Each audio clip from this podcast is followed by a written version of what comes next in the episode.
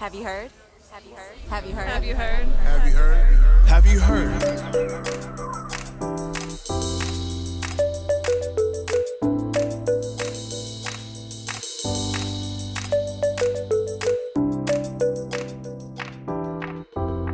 Welcome to Have You Heard? I'm Jennifer Berkshire. And I'm Jack Schneider. And Jack, today we're just going to say the word Harvard over and over again. And then call for people's resignations. That's right. So you go first. Harvard. Harvard. Harvard. I think we can just end the episode now because every, No, we didn't call for people's resignations. oh yeah, oh yeah. We're demanding that all of the faculty resign right now. Well, this episode was actually inspired by a line from a column written by one of our guests. That would be Will Bunch. He's been on the show before, super smart, one of my favorites. And he said basically, hey, folks, can we stop? Talking about Harvard for a minute and start talking about Youngstown State. And I'm sure listeners are going to be like, what? Why do we have to talk about Youngstown State? Where is it even? And, you know, the reality is that something like 0.4% of American kids go to these elite institutions, and the vast majority go to state public institutions like Eastern Illinois University, where I attended, or UMass Lowell, where you taught until recently, or UMass Amherst, where you teach now. And the fact that we're so focused on on this tiny handful of schools causes us to miss some things that are actually really dire that are playing out at the schools actually attended by kids right now. Yeah, yeah. And let's not forget the community colleges that serve the largest percentage of students who are enrolled in higher education. And all of this, as we'll talk about in the episode, is intentional. If what you're trying to do is gin up resentment against higher education and against the left in general, then the wrong place to start is community college campuses and non-selective four-year state colleges and universities right? Those are places where ordinary americans are getting an education. Oh and by the way students at those schools aren't just studying for you know trades and other kinds of occupation related outcomes. They're also taking classes in english literature in modern languages and in many of the areas that are presently under attack for you know being the kind of unserious domain of the privileged. And again, as we'll talk about in this episode, it's a lot easier to tell stories about elite institutions that serve a tiny minority of Americans that are catering to the privileged, that you know do a lot of work to actually keep people out, keep people away from their campuses. And so it's absolutely critical that we think about what higher education actually is, who it actually serves, and what it's actually for. Well, one of the really frustrating things about this story, and I think this is what animated uh, Will Bunch to write that excellent column that I'll be I'll be linking to in our custom reading list for our Patreon supporters, um, is how little attention it's gotten. Right, that the the these campuses that where the majority of American uh, students attend, places like you know University of Wisconsin Whitewater, Youngstown State, West Virginia University, University of North Carolina Greensboro, they are in the midst of a sort of complicated makeover that has politics at its heart, and so we're we've gathered together a cast of thousands to get a kind of on the ground report about what's actually happening at these schools, what it means, and finally, you know, what we can do about it. You and I clearly have a lot to say, so maybe I'll just stop here, but I am going to request that you bring me back in at some point because I've got a lot of thoughts on this issue.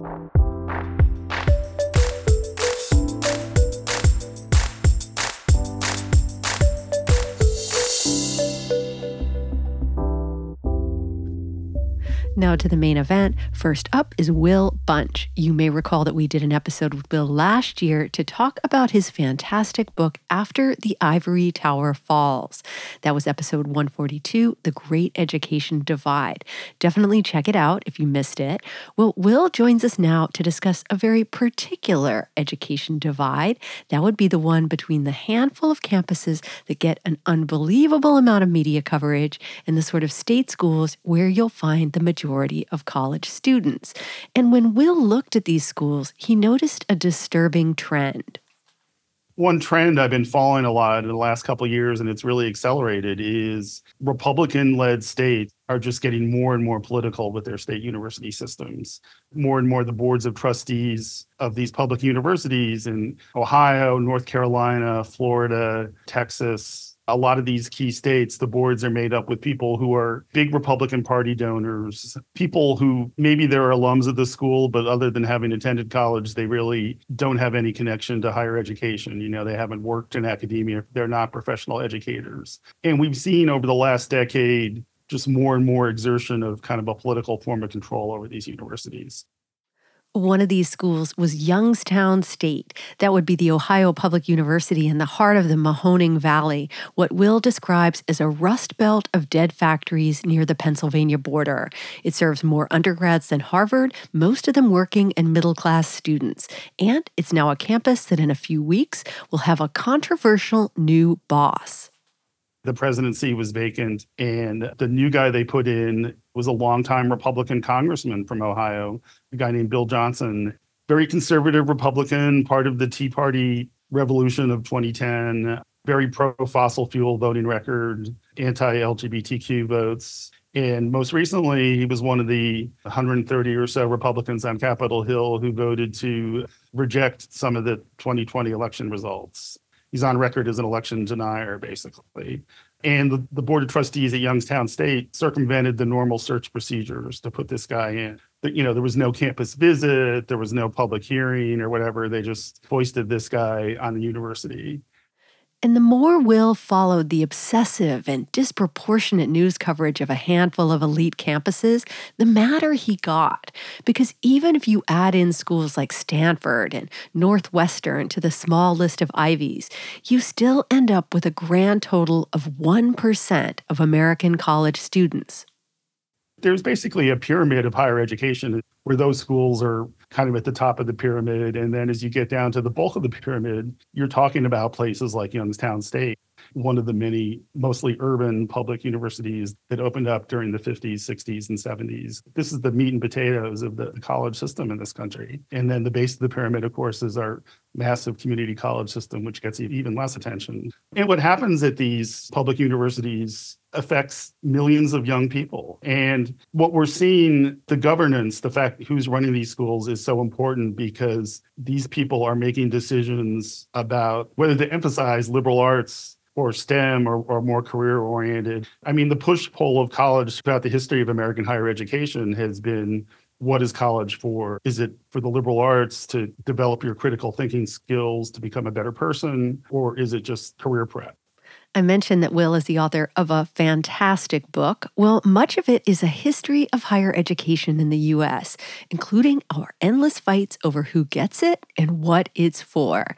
And these days, Will has been feeling some serious deja vu after World War II and the Great Depression, there really was a mindset among a lot of the leaders of higher education that our colleges and universities should be molding better citizens, that this is the major function of the university to develop a philosophy of life. And it worked. It was an idea that was highly successful. And when they molded these better people, they all of a sudden said, well, wait a minute, we're pro democracy. So what's all this hypocrisy with the Vietnam War? What's all this hypocrisy with having segregation in the American South? And, you know, you saw the age of campus protests. And and you had a huge backlash from the establishment. The avatar of that backlash was Ronald Reagan. You know, Ronald Reagan won an upset landslide victory as governor of California in 1966, largely by running against the student protests at Berkeley.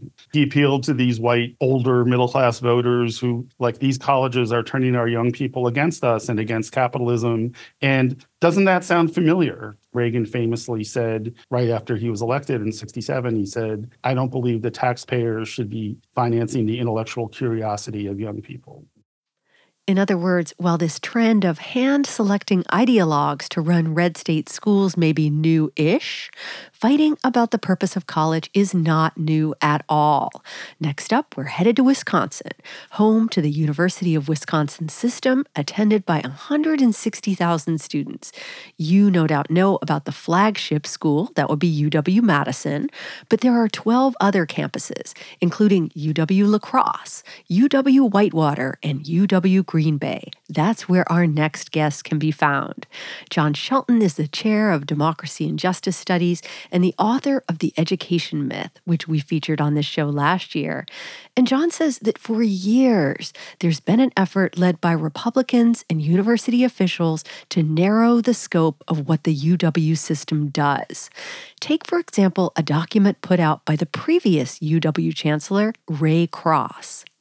So Cross issues this thing called the blueprint. And, you know, the blueprint called for consolidation of programs, having campuses specialize in certain things. And even though Cross never really laid it out, it, it's clear what programs get cut when that happens, right? It's it's always the liberal arts. A year after that, this senator from Appleton, a Republican named Roger Roth, put out a report, very creatively named the Roth Report, that called for similar things in the context of, hey, we've got fewer resources. Well, why do we have fewer resources? Because you've defunded the UW system. And then, you know, there was this discussion about supposed demographic cliff that was coming. So again, this Republican called for consolidating campuses, regionalizing campuses, reducing program array. And, and one of the things the Roth report talked about was getting rid of majors that only serve to produce students who would then go on to get PhDs in those fields, to cut down on majors that don't supposedly help students get jobs, which we know from all the available data out there that students who graduate in liberal arts are just as likely to get jobs as students who graduate from anything else. But they ignore all that data, right? Because this is ideological.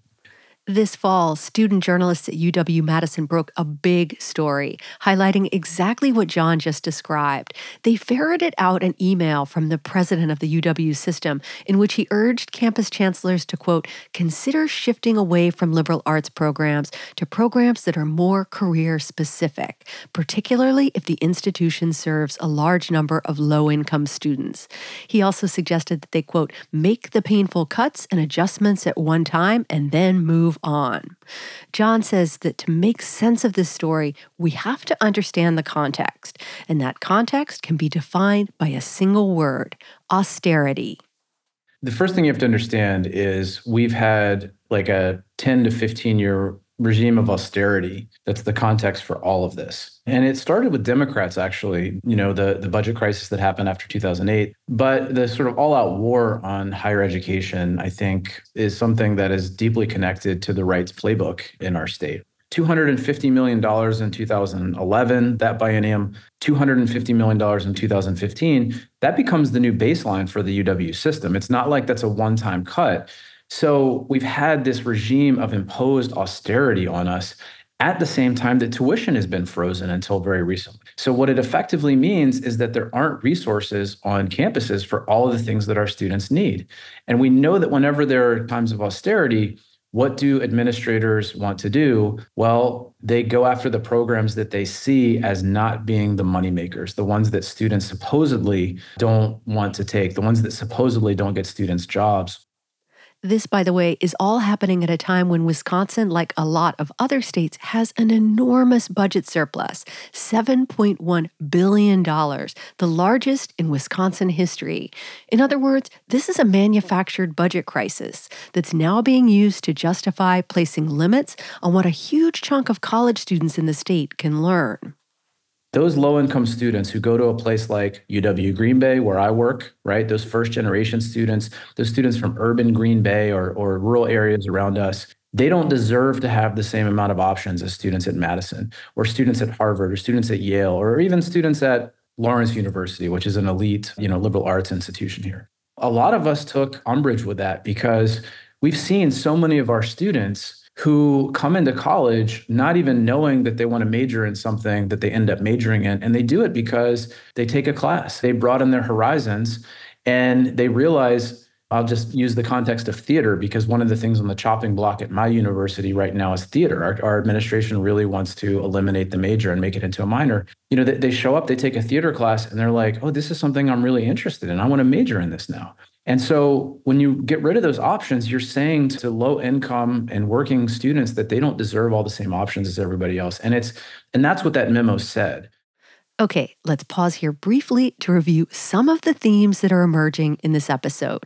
We've got what Will Bunch described as the political hack takeover of red state universities. We've got a context of austerity that often goes way back. And we've got a political and university apparatus that will seemingly use any pretext in order to justify chipping away at the liberal arts. Well, Jon says there's something else we really need to understand, and that's that virtually all of the right wing criticisms you're hearing about higher education right now are being made in bad faith the supposed concern about future employability, the endless harping about indoctrination, and especially the attacks on diversity, equity, and inclusion, or DEI, bad faith, all of them. And Jon says there's a simple reason for that.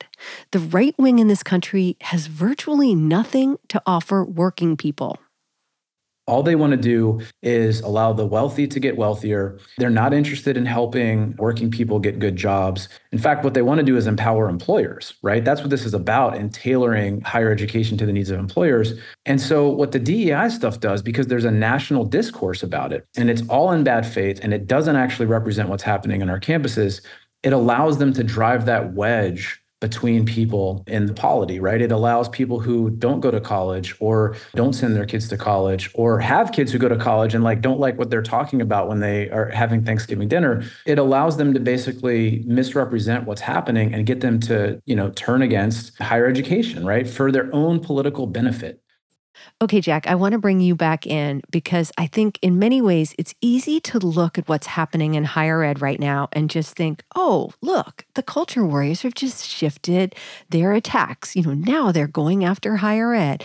But I think in many ways it is really different that for one, K 12 is universal in a way that higher education is not. And in some ways, it seems like that has sort of teed things up for the culture warriors and, and the conservative warriors to really go after particular colleges. Yeah, that's a good point, Jennifer. And I think that one of the things that we're seeing here is just a lot of experimentation from the right. I don't think there's a lot of design. And the fact that these efforts to use schools as sites for culture war have shifted to colleges and universities is illustrative of the experimental nature of this kind of right wing assault on the left and the culture of leftism in this country. And they figured out through this kind of experimentation that higher ed is a better canvas for the culture war because, well, not everybody's in higher education, right? It, it isn't the case that everybody's in K 12 schools right now, but 50 million students are, and their families are connected to those schools. And the vast majority of Americans graduated from their local public schools, which means that there is a built in constituency for those schools. And it means that when radical claims are being made about what's happening inside K 12 education, that people can look to their local schools for evidence of whether or not it's happening. And for the most part, they see, oh, no, it seems kind of business as usual. Whereas when they hear stories about what's happening on campus at Harvard, say, or the University of Pennsylvania, both of which just saw their presidents resign. It's a lot easier to believe. It's a lot easier to believe, first of all, because most Americans don't have experience with four year colleges and universities. And second of all, there's a kind of built in animus towards elite four year colleges and universities because they are so rejective and they are absolutely doors to privilege that many view as being not rooted in meritocracy, but in inherited advantage. And there's a legitimate critique to make there, right? There's just enough truth there to make the story work. And the story is that higher ed has been captured by the left, that it is used as a weapon against ordinary Americans, and that what we need to do for the sake of fairness is dismantle higher education. Now, there are all sorts of mistruths there, right? There are all kinds of lies and intentional dissembling. But that's a much easier kind of attack to launch than one on K 12 schools. And again, the right has arrived here through experimentation rather than through a kind of grand design. That's why it's taken several years for this stuff to basically land in higher ed like it recently has. Thank you for that, Jack. Now back to our star studded cast. We're headed next to West Virginia, to the campus of West Virginia University to be precise. This fall, WVU made headlines due to the savage nature of its budget cuts. The state's largest university dropped more than 30 majors and cut hundreds of faculty positions, including one third of education department faculty and the entire world language department. Rose Casey is an assistant professor of English at WVU a faculty senator, and a member of the West Virginia campus workers. She says that as bad as the numbers sound, the real impact is actually much worse. So at the moment, 305 people at the Morgantown campus have lost their jobs in the space of less than a year, maybe around about nine months. It's hitting very hard across the whole community because then, of course, we have not just so many people who are losing their jobs, we have those families needing to move out of town. There are more houses on the market than I've seen in, since I got here in 2016. We have partners of the faculty members and staff who have been laid off who will also need to leave. So the real number is obviously higher than that 305. We have a number of others that I know of already who have resigned because they don't want to stay. And basically, everyone I know is on the job market. So the real toll is going to be much higher than 305. A little more background on WVU. It's the largest university in West Virginia, attended by around 24,000 students. And if you've been following this story, then you know that WVU has a numbers problem. Enrollment has been dropping even as the school has embarked on an ambitious and expensive expansion. So, President Robert Gee took a hard look at the data, and the data said cut, cut, cut. Here he is talking to PBS last year. What was the decision criteria? Which department or? We, we based it on facts. And, and, the facts was if you have a large number of faculty members teaching few students, that's where you start off. If students are not uh, graduating uh, and getting good jobs, that's one of the things you take a look at. But Rose says that when you actually look at the programs that have been cut, it's hard to suss out the logic. The administration has also cut math graduate study. We also have cuts to chemistry, public health, plant and soil sciences, music. Our incredible jazz program has been shuttered and it's extremely successful. So it's being closed for what seem to be ideological reasons rather than anything to do with its success. Fine arts has been hit, literary study has been hit, the higher education programs have been hit. I think nine people in the education program have lost their jobs in a state that, you know, really needs to be continuing to train people to go on to work in higher ed or to work in the K through 12 systems the impact of the cuts, you know, they obviously feel huge for anybody who is working at the university and has lost their jobs or their friends have lost their jobs. But it's huge for the students who attend here. The sense of unease on campus has been very high all semester. Many of them came in to do one program of study and now have to switch gears and do something else because their program is closing down or the professors they want to work with are leaving.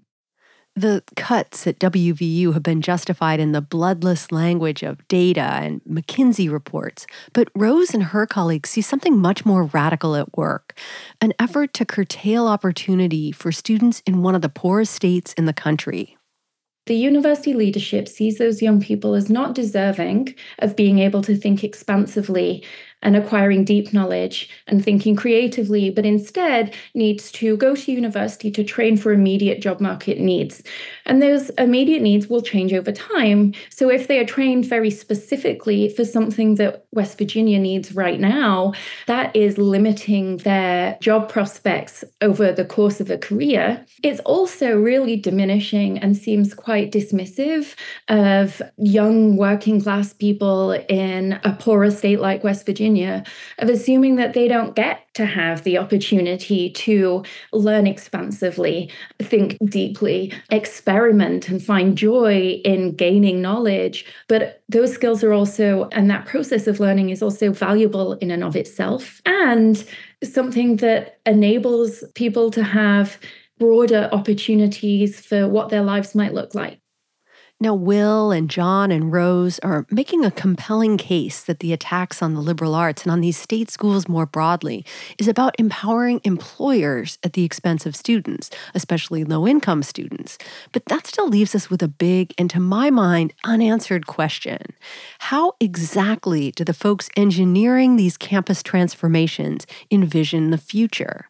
Rose says that in West Virginia, that vision of the future doesn't quite add up.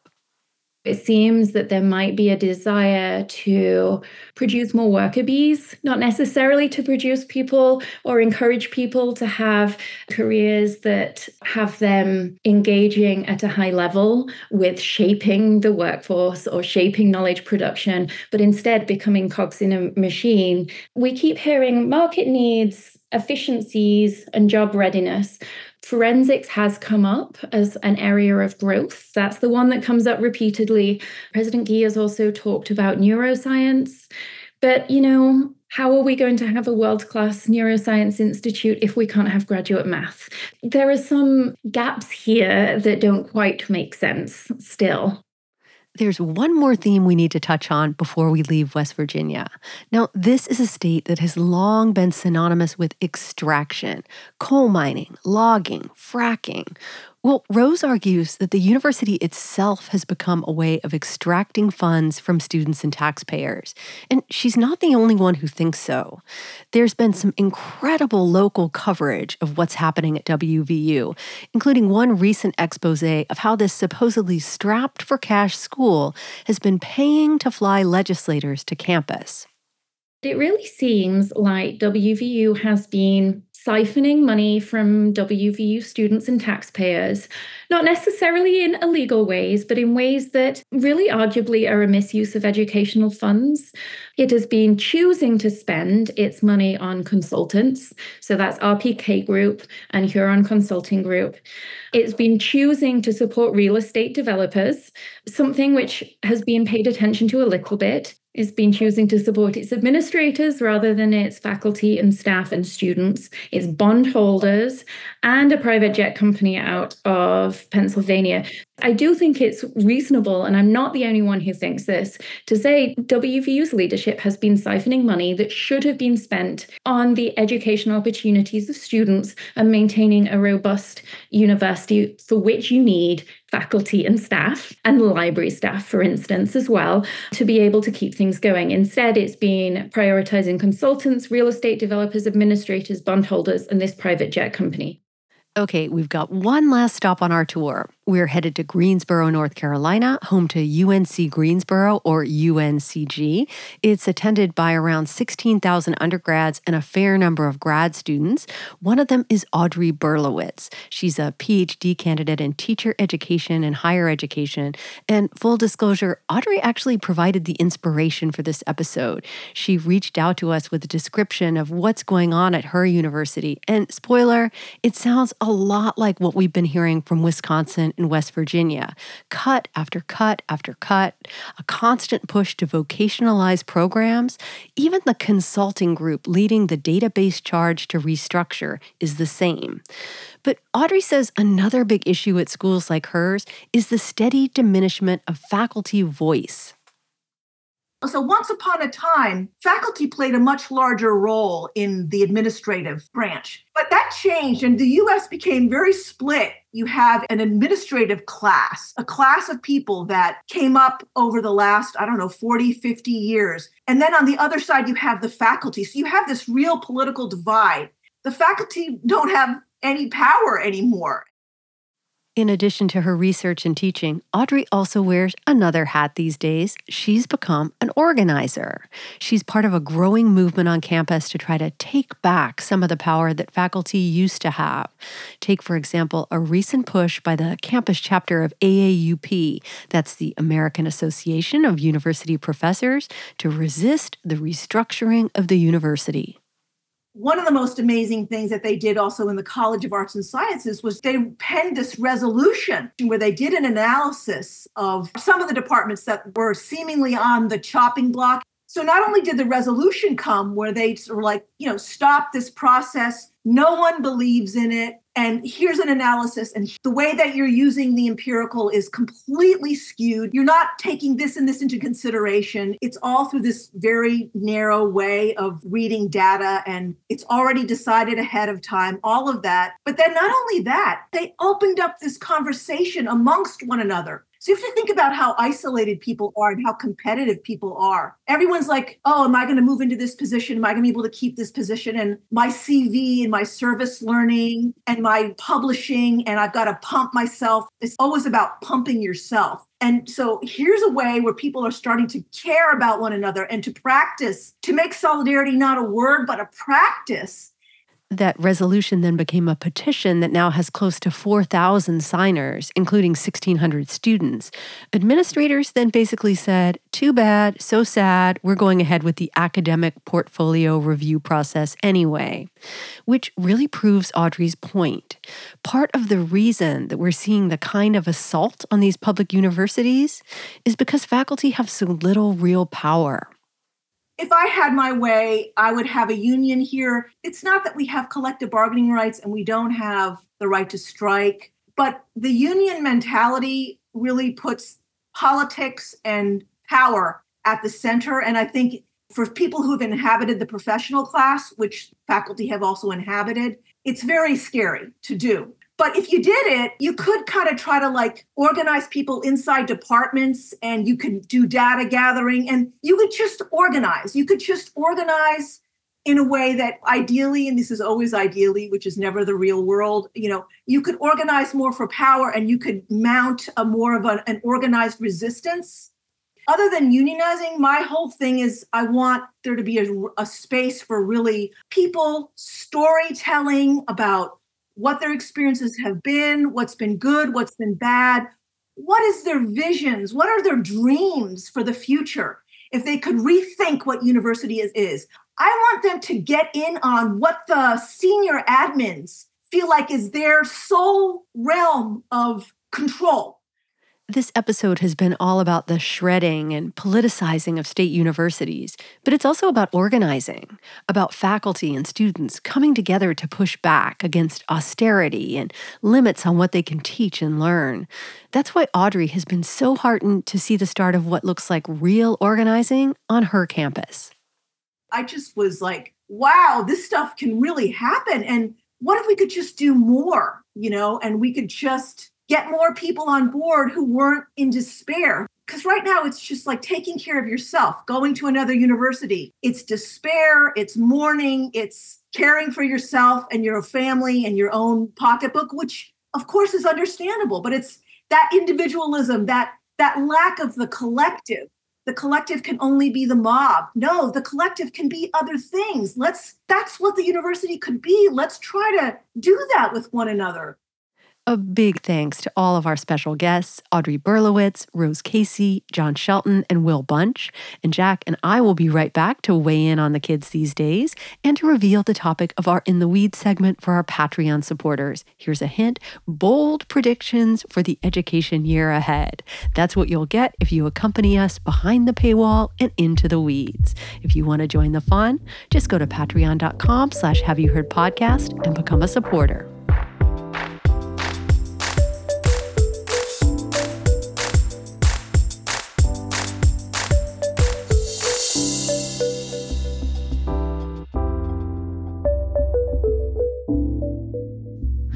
Jack, our devoted listeners no doubt remember that our final episode of 2023 about why the Democrats are having such a hard time responding to the right on this stuff they'll no doubt remember that we we featured a conservative scholar, one Rick Hess, and I, you know, I have a strict policy on this program that I, you know, I I try to avoid saying hurtful things about people who've appeared on the program, but I have to say that in the early days of of January, I came across one of what I think is the stupidest pieces about the higher ed wars that I've come across, and it was written by him. And he was basically making the argument hey, you want to know why all the kids are so radical? It's because they're sitting on their keisters. but it got it got me thinking, you know, like the the the kids these days argument is just it's so old. It you know like it it never seems to run out of gas. And so we're we're back it's same as it ever was. And in fact you know like i'm sure we could go back into the annals and we could find somebody making that exact same argument 30 years ago 50 years ago 100 years ago. Oh you're not going far enough back jennifer right? As long as kids go, have had keisters, they've been sitting on them. That's that's exactly right. You go back and read some of the archival materials that Harvard has in the library about how parents were concerned about what was happening on campus and community members in Cambridge concerned about all of the ruckus being caused by Harvard undergraduates. You know, this is like the 1600s we're talking about here.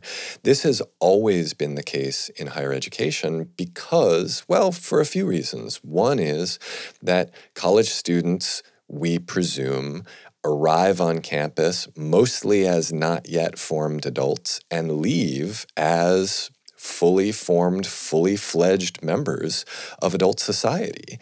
And so there's a real tension there. What are they? And of course, college students are both, right? They're children, they're grown-ups. They're young people who are still in the process of, you know, creating their identities and they're fully formed. You know, they are both uh, minors and uh, holders of the franchise. And this then complicates a tension that we see across education in the United States and that is, I think, a little simpler at the K 12 level, but again, more complex in higher ed, and that is is education about socialization or is it about social transformation? That's a fight we've been having as long as we have had schools. And the older you get, the more likely it is that you think, no, education is about social reproduction, right? We are trying to bring along the next generation. If you identify as a conservative, age may not matter there, you're probably more likely then to see socialization as the purpose of education. We've got a society, it works. Let's try to bring people along so that they understand our values and how we do things here in this country. Whereas the younger you are, and perhaps the more left you skew, the more likely you are to see education as a process of social transformation.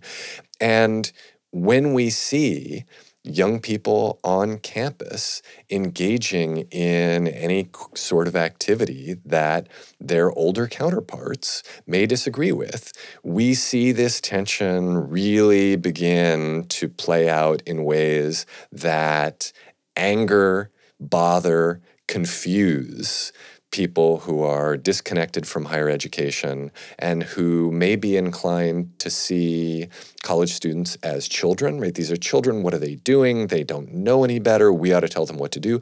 Or as grown-ups, they ought to act like adults. What's going on? Somebody ought to teach them a lesson. If you behaved like this in the community, can you imagine what would happen to you? And then I just want to add one more piece into this, which is that as over the years we have begun to fund higher education with our tax dollars, right? We didn't do it 350 years ago. Uh, but when we created public higher education and when we began subsidizing all higher education through student loan subsidies, there was yet another tension layered onto that, which is that, you know, these are not kids for whom we are doing this thing called public subsidization of education, right? These are grown-ups. And when we're mad at them, uh, they become grown-ups, right? When we're mad at them, they're grown-ups acting like children. And we then wonder, why are we paying uh, with our tax dollars for them to have a good time or to take poetry classes or to sit around, you know, creating protest banners what we ought to do is either take our tax dollars back or force them to study something that is actually going to return some value to us as taxpayers. And so you can see the confluence of these kind of tensions and strains there. And again, they play out in a kind of unique way in higher ed that is different from how they play out in K-12 education. That's really interesting, you know, because I I've been, you know, I think about this generational split and attitudes that just really is is just shaping all of our politics in such a profound way. And that is that by, you know, virtually every measure that the the kids are more progressive than the grown-ups right now. And and that's coloring things like their response to the war in Gaza and attitudes towards climate change, you know, they want they want more government intervention. And and so but i hadn't really thought about it as this you know also reflecting this this kind of you know this battle over what the point of of education is. And so jack i have to commend you. It's early in 2024 and well you've already produced a keen insight well, that's one of my resolutions this year, Jennifer, is one insight per episode. So I'm, I'm glad I'm hitting my quota already. Well, fortunately for you, I have cleared some space for you to generate even more insights. And that space is known as the weeds. Oh, no. I thought it would be fun if we kicked off 2024 by making some bold predictions about what we think is going to play out. And by doing it in the comfort, safety, and security of the weeds, we know there's very little price to pay if we're wrong. So, well, but there is a price to pay if you want to listen to that conversation. And for those of you who are not willing to go that far, for whom that is one bridge too many, uh, I say, good for you. Welcome to uh, yet another free episode of Have You Heard, or I should say, goodbye from another free episode of Have You Heard. Just on your way out the door, please remember to be a subscriber so that the latest episode ends up in your feed wherever you get your podcasts. Give us a review, it helps people find the show. If you're a regular listener, you probably heard me observe in a previous episode that there are other Have You Heards, and one of them, which I think is a Christian inspirational show, comes up first when you search for our show that's something that we can take action on as as a democratic community here, folks. Uh, and then finally. Uh, don't forget to pre-order the book. I know that usually I'm taking a kind of anti-capitalist view uh, at the end of the show, but you know, I think if you pre-order, you get some sort of discount. And oh, never mind, I take it all back. Just make uh, tell your library to order it, and then uh, get on the early reserve list for that. And Jack, I have to say, you're rocking kind of an Antifa look today.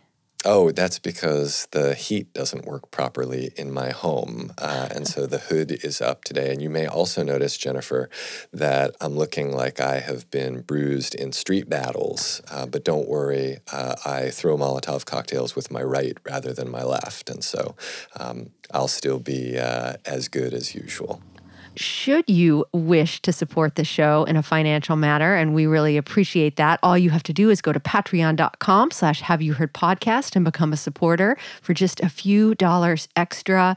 You get things like a custom reading list. You get a complimentary copy of our last book, A Wolf at the Schoolhouse Door, and you get to join us in a place that we call the weeds. And today we're going to be making our bold predictions about the future. So Jack, what do you say? Should we head into the weeds now? I guess so. he sounds very excited. Yeah. Thanks for listening, everyone. I'm Jennifer Berkshire. And I'm Jack Schneider. And this is Have You Heard?